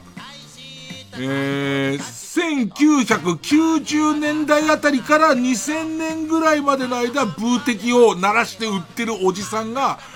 横浜スタジアムにいた説とか、東京ドームにいた説とか、まあ、神宮球場にいた説なんだけど、俺からしてみると、この間いなかったっていう感じだから、へー。藤川球児が神宮のオールスター出て、で、全球ストレート宣言でやった名勝負の頃まで、俺、ブーテキ振ってたような気がするんだけど、嘘かも言われてみれば。いや、結局、その、先入観みたいのができちゃうから、未だにこう、満員のサッカー場を頭に思い浮かべると、チアホーン鳴ってる感じがするのよ、なんか。だからブーテキもとっくに、ブーテキもとっくの昔に俺の心の中だけでなってたんだな、おそらく。なんか素敵なね、素敵な感じでまとめてみましたけど、もうアマゾンでもブーテキ買ってこうのにやろうかと思ったら、ブーテキはね、カタカナのブーに増えって書いてブーテキなんだけど、アマゾンでブーテキ今、サーチしてお前のところに山ほど送ってやろうかと思ったら、もしかしてブーツーだって。そんなものない扱いですよ、ね。ちゃんと個人のブログに出てましたから。さあ、番組オリジナルのカルタを作ろうという新勝ち抜きカルタ合戦会です。このコーナー毎回2つのテーマのカルタが戦って、生放送で番組を聞いている皆さんからのメール投票で勝敗を決めます。で、対戦するのは前の週に勝ち抜いてきたカルタと、現在たくさんのテーマを同時に募集している予選ブロックの中で一番盛り上がっているチャレンジャーのカルタです。あ行、か行、作業と数ごとに進んでいって負けると予選ブロックに戻ります。で、和行を勝ち抜ければカルタは完成でゴールインです。で、同じ文字で3連敗するとテーマ消滅となります、ね、今まだブーテキのこと話したくなっちゃって、ルール説明の途中にブーテキ戻るともうわけわかんなくなっちゃうから我慢できた、珍しくね。なんかだからブーテキもなんか悲しい、要するにトランペット部隊が出るじゃん。応援にトランペット部隊とかが出てきて、俺もああいうのやりたいわけ。だけど楽器の心得がないからブーテキを加えるっていう、ブーテキだとその別に歌ってる感覚でうーうーうーってやれるから、ブーブーブーブーブーブーブーっていう。でも、亡くなる理由もわかんだよね。自分が選手だとして。ね。ね。自分が古田だとして。まあ、現役では青木だとして、ヒット打った時に、ブーブーブーブーブーブーブーブーって言われても、なんか馬鹿にされてるみたいだしっていうのは、まあ、ちょっとわかりますけどね。さあ行きましょう。今週の対戦カードは、まず現在勝ち抜き中です。家電や玩具を改造することで企業や町工場がアイデアや技術力を競います。NHKBS プレミアムの番組、魔改造の夜の放送に耐えないバージョンの企画がテーマの超魔改造の深夜カルタです。今週は家業です。先週ペンギンの、おもちゃを改造して、5人組でペンギンのおもちゃが縄跳びをするようにするみたいなやつの方のオンエアありましたけど、なんかね、ちょっと良かったんですよ、それは。初めての試みで、生飛びを工場の、各会社の人たちの工場の人たちが生飛びを回す。で、ペンギンの方もいろんな、縄が近づいてくるとセンサーが感知して中に仕込んだスプリングでピョンって跳ねて落ちるみたいな、各会社がいろんなのをつくんだけど、センサーを排除して、ただリズミカルに飛び続けるみたいな、安定して飛び続けるっていう機能に省略化した代わりに、回す方の精神力がすごいいるみたいなパターンとか出てきて、なんかあれ見てて俺ドキドキしちゃったのは、あれこれって機械に人が合わせるっていうことなんだみたいな。あるじゃん。なんかいつも俺がたまにビビっちゃう。アレクサ今日の天気はつったら何言ってるかわかんねえって言われて、アレクサ今日の天気はって言ってる時のなんか屈辱感。機械に、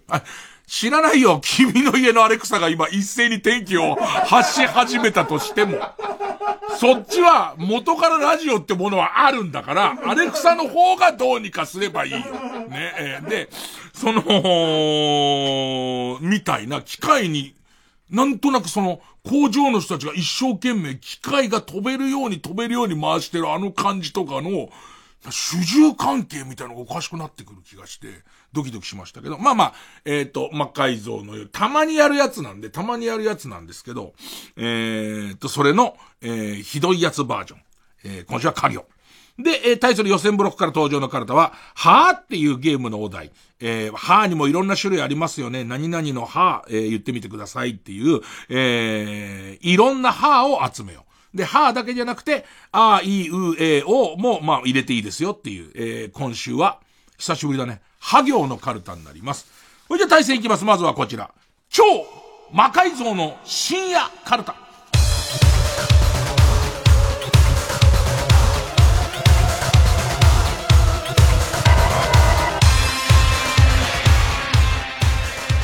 ペンネームあそこがまだ、多分これバスコダガマの面白いやつでしょ。パロってるでしょ。バスコダガマをパロってるから多分あそこがまだ、カーネルサンダース人形を魔改造して道頓堀に投げ込んでも翌朝の営業時間までには戻ってくるようにするでしょう。なるほどね、移動は陸路でも空路でも良いため、水陸両用サンダースや飛行型のサンダースが開発された。まずは浮くようにするとか、あとやっぱり GPS みたいのを完備して元のところに戻るみたいな、いろんなセンサーを入れていくと思うんだよね。で、あと道頓堀の高さをどれだけ戻ってこれるかに対して、まあ、なんか一旦顔がギューンって伸びて欄干にガチーって噛んでから今度縮んでくっていうこうスタイルとかいろんな会社のアプローチありますから、超怖えけどね。夜見たらゲロ吐くほど怖いけどね。カーネル・サンダースの首がまず水面のとかボコボコボコってなってるところからグイ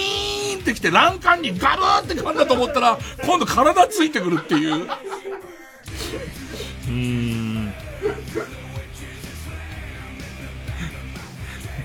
ペンネーム形状記憶老人か、楽器ケースをミミックに魔改造してカルロスゴーンを懲らしめるだって。入ろうとするとね、ガバーッつってね、ペンネームスズムシ食べたか、カラオケの電目を魔改造して衝撃を感知すると素敵な音楽が流れ出し、殴られた力士が記憶を失うようにする。ガンっていくとすごいうっとりする音楽が流れてきて、あれ俺今何してたんだっけっつって殴った兄弟子のこととか全部忘れちゃうっていう。電目ってあの件以外聞かないよ。あのニュースの時にあれ電目って言うんだっつって、ペンネームマイペースか、ガンダムのプラモデルを魔改造して一番抜けるエロフィギュアにした企業が優勝。ただしカラーは赤黄青のガンダムカラーでのみ塗ること。これが大事で、結局もともと144分の1ガンダムだった、これはあくまでエロい144分の1ガンダムであるっていうところを要するに残さないとダメみたいなルールが必ずありますから、一旦それ溶かしてさ、完璧なさ、プラスチックの塊にしちゃったりとか、プラスチック液にして、マリリン・モンローの金型に入れてっちゃうと、もうそれはガンダムじゃないから、多分そういうこう決まりも大切なんですよね。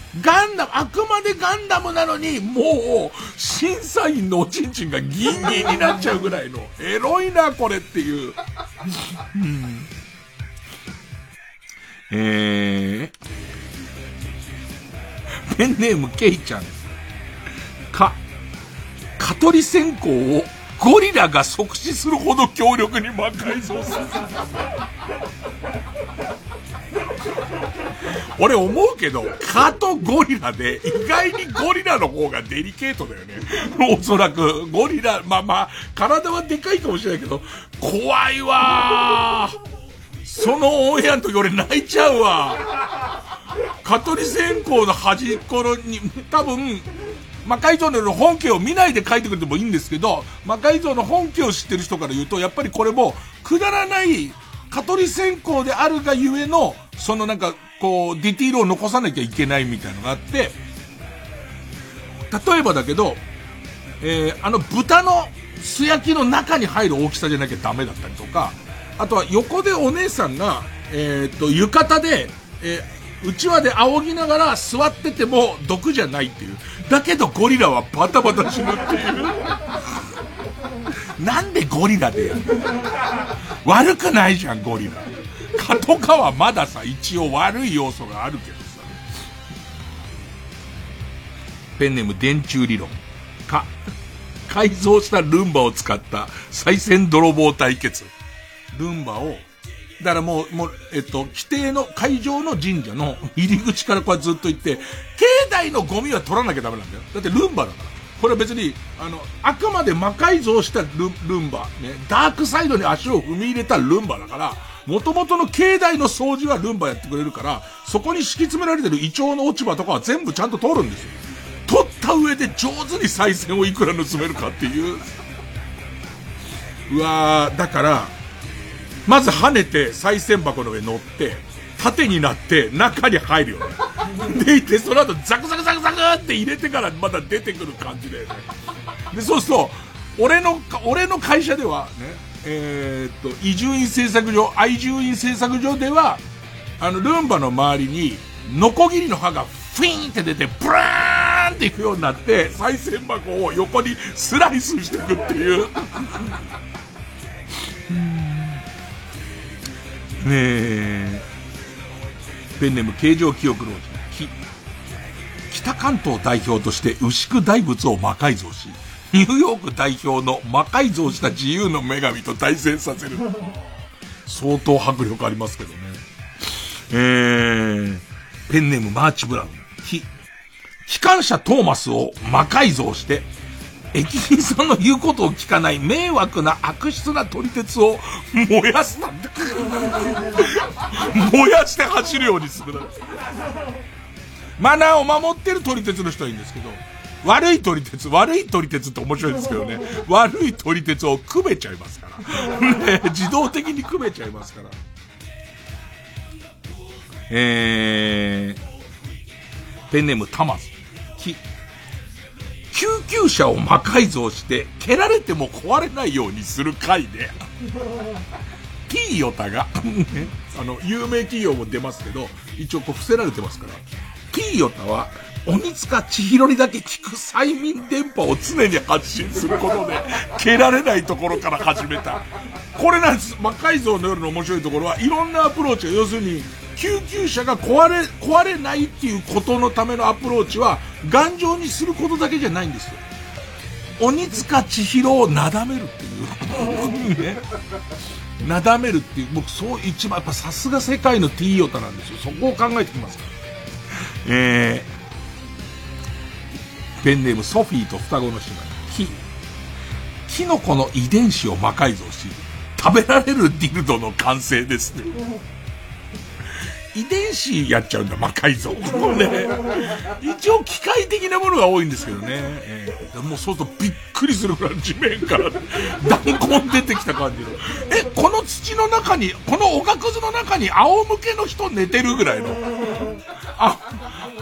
けの男優さん寝てますかっていうぐらいのやつが出ちゃいますからね、ペンネームあそこがまだ草間弥生のカボチャを魔改造して災害や核爆発にも耐えるシェルターを作ろう。ペンネーム虹色ろうそくくら寿司のレーンを魔改造したら縁側を取ろうとした父親の肘から下がスパッネギトロみたいのがすごい横に、ね、これネギトロお父さんっていうでも俺はあり得るのは回転寿司のレーンを魔改造して一周それ F1 みたいに一周一番早く多分トロを回すみたいなやつは本家でもあってもいいよね。その代わりいろんな工夫、皿の方の工夫で遠心力でずれないようにするには中にどういうもの入れたらいいかとか、あ、結構俺これ企画としては成り立つと思うんだよね。でいてそのついたところで誰かが食べたところでタイムアタックみたいな、それはありそうだけどね。ただ失敗を恐れないでやるっていうのがテーマですから、もしかしたらこういう大惨事が、ね、起きるかもしれませんね。スパーンっていう。ペンネームそろそろ旧姓中山く、首を跳ねるためのギロチンを魔改造して方形シリーズが一瞬で完了するマシンをっていう。俺その回のゲストに呼んでもらうかもらわないか迷うな。仕事タイアップで方形直んなら、いやこの年になるとさ、わざわざ行くのは違うじゃん。わざわざ行く、違わねえはわかんねえけど、もう仕事でっていう、しかも NHK でっていう理由で怖いわ。だけど失敗した時怖いわ。あのね、予想外のトラブルが、まあこれはNHK の名誉のため言っとくと、体に危険が及んだことは未だに一度もないですけど、予想外のことは起こりますからね。おギャーっつってギャーネギトロまたね、ちゃんじゃみたいな、これちゃんじゃみたいな。俺の余り川がスパ余り川とか言うんじゃねえよ。何パーソナリティの余り川って、ラジオで聞いちゃったらこいつ余り川のあるやつの話なんだって思っちゃうんだけど。それでは聞いていただきましょう。伊集院光さんで余り川ですみたいな感じに聞こえちゃうじゃねえかよ。いいっすかねえ、すいません。ペンネームマイペースクイズ番組で見かけるボタンを押すとパネルが飛び出る帽子を魔改造して透析機にする。ねえ、クイズノックのメンバー同士でぶつけ合うっていう石をねえ、石をね、これ上のところにセットしてフィンッつって、クイズは答えられないけどね、すごい難しいクイズを答えなきゃいけないけど、世界中フィンッつって、その、岩が前にいると、こうちゃんの頭に乗っかってた石がね、ジャスコ君にバーンぶつかって、メガネと鼻の中央のところにゴーンって当たって泡吹いた後にマサチューセッツ工科大学なんて答え言って、ブブーだって失格だって。答えはグルタミン酸ナトリウムです。何を間違えたんだろうと。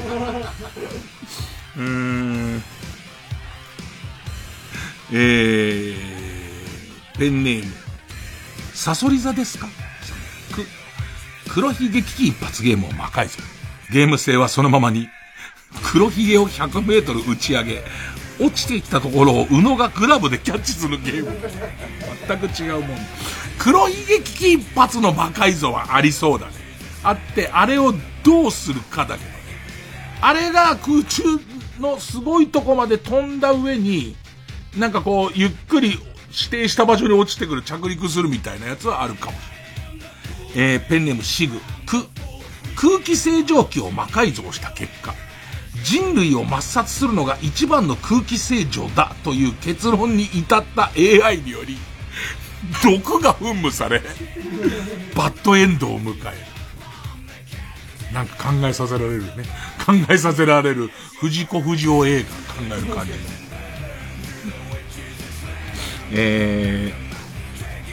ペンネームボールペン返してケーナを魔改造して吹き矢にする回は、平泉聖がケーナが演奏可能であることを確認するために試し吹きをする場面が長すぎると大不調。俺さ、平泉聖ってケーナなんか関係あんのと思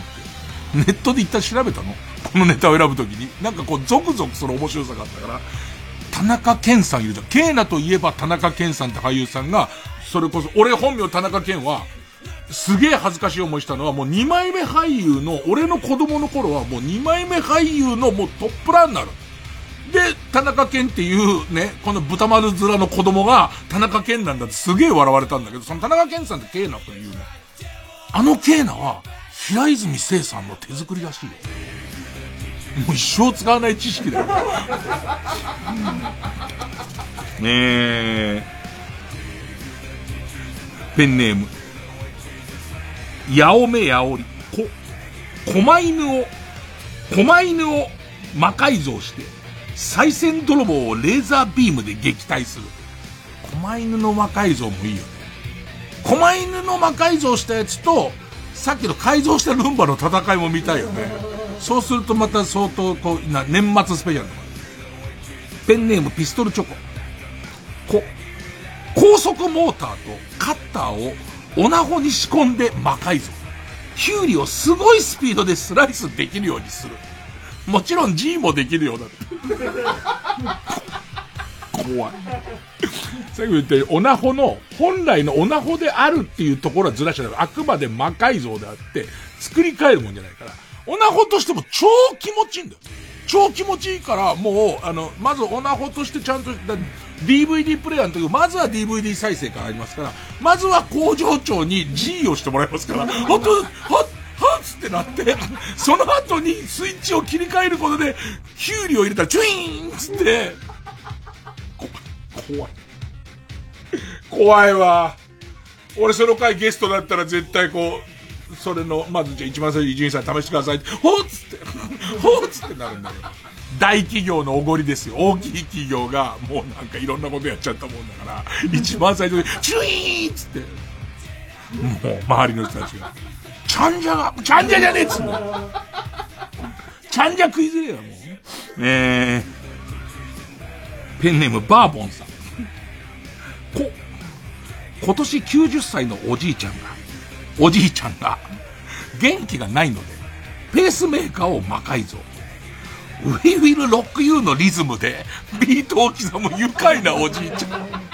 ドドカツドドカじゃねえっつって、おじいちゃんの心電図とかドドカツドドカツって面白いな魔改造。でもいくつか魔改造のスタッフに言いたいの、回転寿司は俺企画としてありそうだと思うんだよね。だちゃんじゃが見えちゃうやつはなしです。もうみんな基本的にはなんだよちゃんじゃが見えちゃうやつさあ、対するはこちら。はぁっていうカルタ。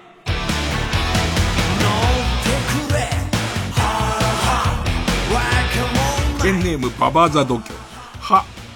ハンターハンター突如として漫画娯楽で連載再開された時のだって漫画娯楽読んでる人が発見するのかな。こうやって読んでてもう昔ジャンプ読んでたけどもう少年じゃないしっていうんで進化して漫画娯楽まで行ってた人が、だってハンターハンター、まあ、途中ちょっと戻ったりしてる相当前でし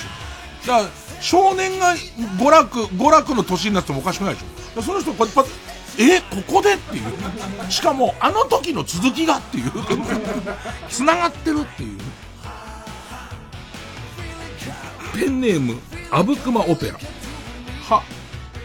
ハンニャカナダのことをハンニャカナダのことをいけすかないハンニャカナダのことをいけすかないとこの後に及んで熱弁する友人のカナダ知識が明らかにファンのそれを凌駕しているのを流し聞きしてる時のあいつってさつってる先のことがそんなこともやってるのみたいな、あいつのさこの間のさ劇場でやったネタがさなんて言ってんのっていう感じの、だけどもう怒りだからめんどくせえ絡めたりしたくないから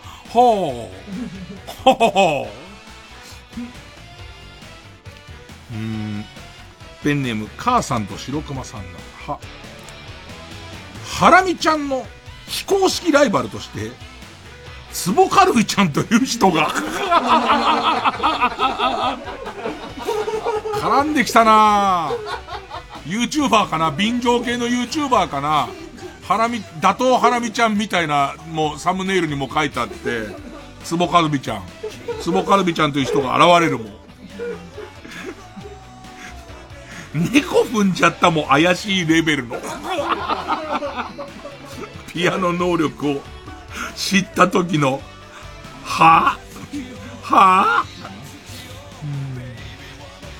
俺逆に笑っちゃうけどな。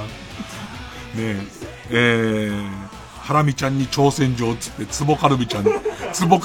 てさ、思ってるとさ、ハラミちゃんに対してだったらカルビちゃんでいいじゃん。そこでさツボっていうさそのね入れ物じゃん。もうそれは入れ物の部位の名前じゃないやつを入れてまで絡んでくる感じとかだってむしろ分かってる人だもんね。それでピアノ上手くないっていうので分かってる人だもんね。ペンネーム北あかりの目覚め。は、バカ野郎、金ちゃんじゃねえ、萩本さんだろと三重春にぶち切れられた時の勝俣の歯まさかの、たけし軍団における枝豆さんのところを三重春さんで金ちゃんがさーって言ったったじゃん。おい100歩譲ってよ、金ちゃんじゃねえよ、萩本さんだろ切れられちゃって。ペンネームたまず。は、肌寒いでさねえと言いながらザコ師匠が雪山の洞窟で穏やかな顔で死んでいったと聞かされた時のああまああの格好だからなっていうペンネームたまず。は、八景島シーパラダイスに元園長を跡形もなく処理してくれたお魚さんたちコーナーがあった時のはびっくりするよね。びっくりするよね。それも意外に小さな魚がすごい量いるだけだから、ね、これがっていう、これがで説明を見ると結構な沼に落ちた牛を白骨化するまでに何分みたいなこと書いてあって、これでっていうペンネームペロペロ銀酸ナトリウム。は、破壊神がラーメン二郎ですげえ怒られてるのを見てしまった時の絵我は破壊神なりって今まですごいその街で恐れられたのにラーメン二郎でカウンターで携帯でも使ったのかな、こっぴどく怒られててすいませんってすげえ言ってペンネームキリングガンス。ヒルナンデスに急遽出演が決まったが藤田ニコルの代役と聞かされた時の荒俣博士のははぁ、いや行きますけどもの行きます、俺大丈夫ですか、コーディネートとかできませんけど大丈夫ですかっていう時のはぁ。ペンネーム墓場暮らし。日向坂46全員の陰謀をくれたら代償に俺の寿命10年分を支払うと悪魔に取引を持ちかけるもお前の寿命はそんなにないと言われた時のペンネームストレンジラブ。日、100分で名著で筋肉マンが紹介された時のこれで安倍アナウンサーが今月取り上げる図書はゆで卵作筋肉マンです、伊集院さんご存知ですか、珍しくご存知ですけどもですペンネームどうにもならんよ。ひピーチジョンのカタログを見るとよダメですよ、ラジオはリスナーのためのもんなんですから、河野さん僕が首をコキコキやったところで来るって思うのはダメですよ。それは映ってない俺の気持ちを作ってリスナーの皆さんが例のやつだって思った時のやつですから。ピーチ・ジョンのカタログを見るとよ、初めて付き合った先輩に振られた夜目晴らしながら鏡の前でいつか先輩の前でつけたくて背伸びして買った派手めなブラをつけたあの日のオイラがまだそこにいるんだよなとたけしさんに言われた時の安住アナのはぁピーチ・ジョンのカタログをこれもう松村君にやってほしいね。ピーチバカ野郎お前、ピーチ・ジョンのカタログを見るとよ今のペンネームどうにもならんよさん。ペンネームある日起きたら竹内涼真になっていました。古くからある伝統的なうなぎ屋で頑固親父が火を煽るのに使っているうちわがキラッキラな日向坂46のうちわだった時の絵。タレとかもすげえ、これ先々代が関東大震災の時にこの壺持って逃げたっていう、命よりだから大事っていうこと証明されてるやつですからつって、もうちょっと待ってください、待てないようだったらうまいうなぎ食えませんからつって置いてるやつが日向坂46。いいけどね、風は一緒だから、うん、ペンネーム軍手のイボタイロシオンふんどし一丁の七尾が、もうこれ頭一丁絵をちゃんと浮かべてください。ふんどし一丁の七尾が富士登山の途中で鷹に襲われ、ふんどしを奪われそうになるも、起点を聞かせてお尻にマジックで大きな目玉を描き、七尾ポーズで見事撃退するという初夢を見て目が覚めたらタコ糸をぐるぐる巻きにしていたおちんちんがギンギンかつどん紫だった時のあ、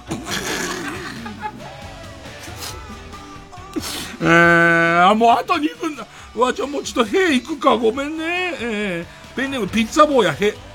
編集でカットねと両手をチョキにするシーンをそのまま流している YouTuber がおそらくてめえで編集してんだろと思われる時のあ、ペンネームよほぼほぼ食べ終わる頃に大盛り無料券をラーメン無料券と勘違いしていたことが分かった時の金を持ってない俺のいやー、ちょっと時間いっぱい滑り込みになりましたが、 CM の間に、集計しますので、投票急いでしてください。メールの件名漢字で魔改造、もしくははーっていうカルタの場合はメールの件名にひらがなではーって書いて、もうマハで送ってください。開局70周年記念 TBS ラジオ公式読本、おかげさまで10版出題好評販売中です。森本武郎、大沢優里、生島博士、爆笑問題、伊集院光、ライムスター歌丸、赤江玉緒、ジェーンスー、荻上チキなど総勢30人を超えるパーソナリティが登場。久米博士、荒川京慶、小坂井和樹、関根勤、岸谷五郎らによる紀行文、毒マムシ三太夫が語る TBS ラジオ、長峰由紀、富山恵里が語る永六輔など70年の歴史を楽しめる内容です。責任編集武田砂鉄、開局70周年記念 TBS ラジオ公式読本は税込1760円、ぜひお近くの書店などでお求めください。ここで OAU の世界は変わるをお聞きください。一人が寂しすぎて泣いているのなら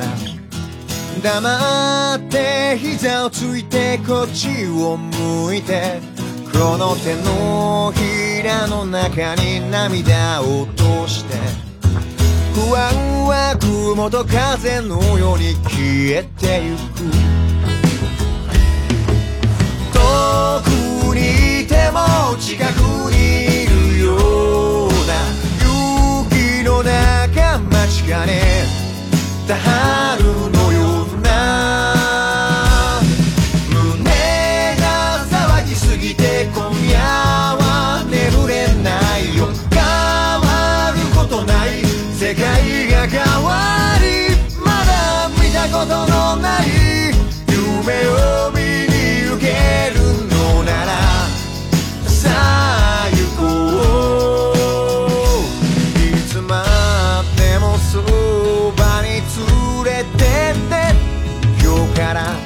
また歩き出そう。見知らぬ街で一人道に TBS ラジオ公演、林部聡30歳の旅立ち、叙情歌を道連れに、口ずさめば目に浮かぶ風景、耳にすれば思い出すあの日々、琴線に触れる名曲の数々を林部聡の柔らかな歌声でお届けします。3月12日土曜日、八王子市芸術文化会館で開催。チケットは各プレイガイドで販売中。お問い合わせはザ・カンパニー 03-3479-2245 または TBS ラジオホームページのイベント情報をご覧ください。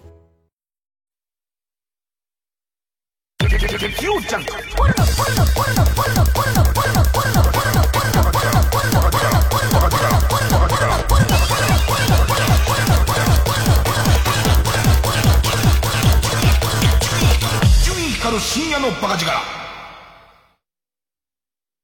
エレコミックやつ一郎です。エレコミック今立進です。片桐仁です。毎週土曜深夜1時から放送中、エレカタの決日バズシェアウェーブを掲げている我々エレカタですが、コントライブ燃えろコントの人を開催します。我々はものすごくやる気に満ち溢れ燃えています。もちろんコロナ感染対策をしっかりとして開催します。2月13日は生配信もやりますよ。エレカタ燃えろコントの人は2月9日から13日まで銀座博品館劇場にて開催。チケット販売中。詳しくは TBS ラジオイベントページをご覧ください。我々はやる気に満ち溢れ燃えております。 905FM 954FM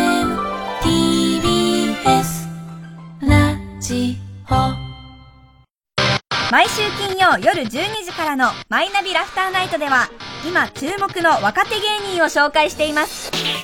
ゆうザトイチ見て泣きます。すごい大人空っぽだよ、入れてこい。マイナビラフターナイトは毎週金曜夜12時から。 TBS ラジオジャンク。この時間は小学館、中外製薬、マルハニチロ、伊東園ホテルズ他各社の提供でお送りしました。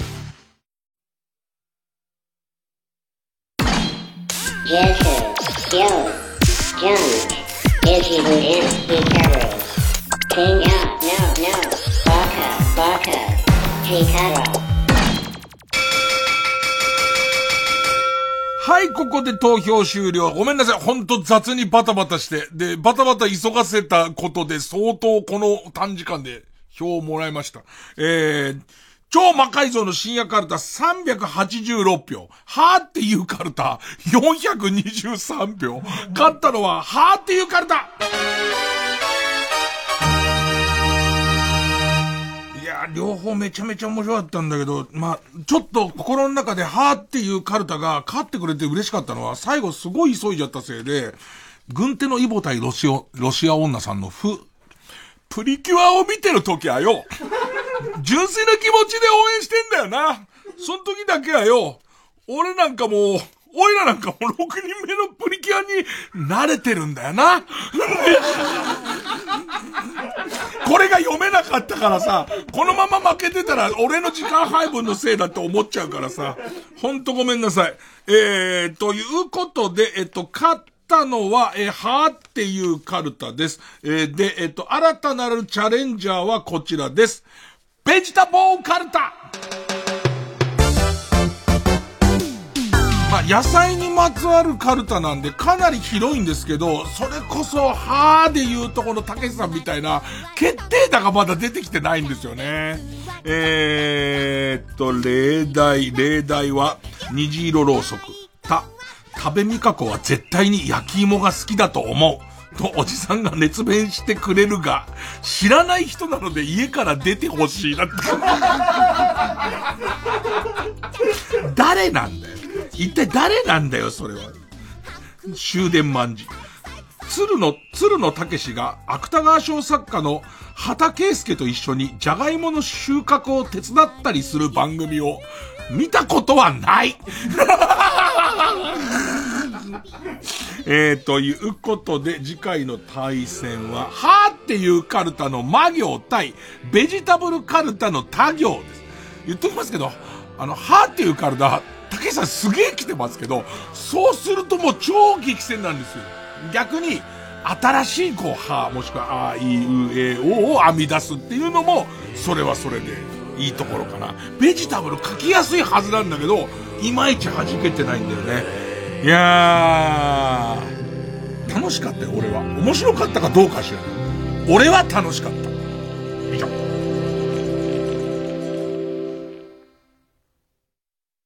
誰が言い出したかえビバリー製法。毎週土曜夜11時半からお送りしているラランド月のうさぎ。我々ラランドが今日見つけた不思議な雲の形を発表するほんわかハートフルラジオです。そんな番組じゃないですよ。そんな番組じゃないです。あ、失礼しました。あなたの街で発見したちょっと気になる建物を調査する大人の研究バラエティです。タモリさんがやってるね。タモリさんの番組じゃないからね。ラランド月のうさぎは毎週土曜夜11時半からお満を持して放送しております。90.5MHz TBS ラジオ総合住宅展示場 TBS ハウジングであなたも夢を形にしませんか？ TBS ハウジング3時です。